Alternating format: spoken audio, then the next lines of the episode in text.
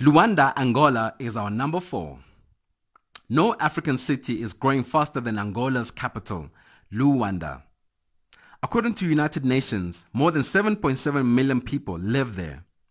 The average age of Luandans is 20.6 years. The capital city is one of the most expensive cities in the world.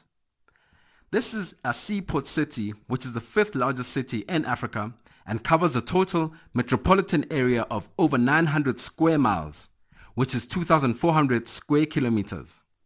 Luanda was an important African hub location for Portugal throughout the 17th, 18th, as well as the 19th centuries. It gained its independence from Portugal in 1975.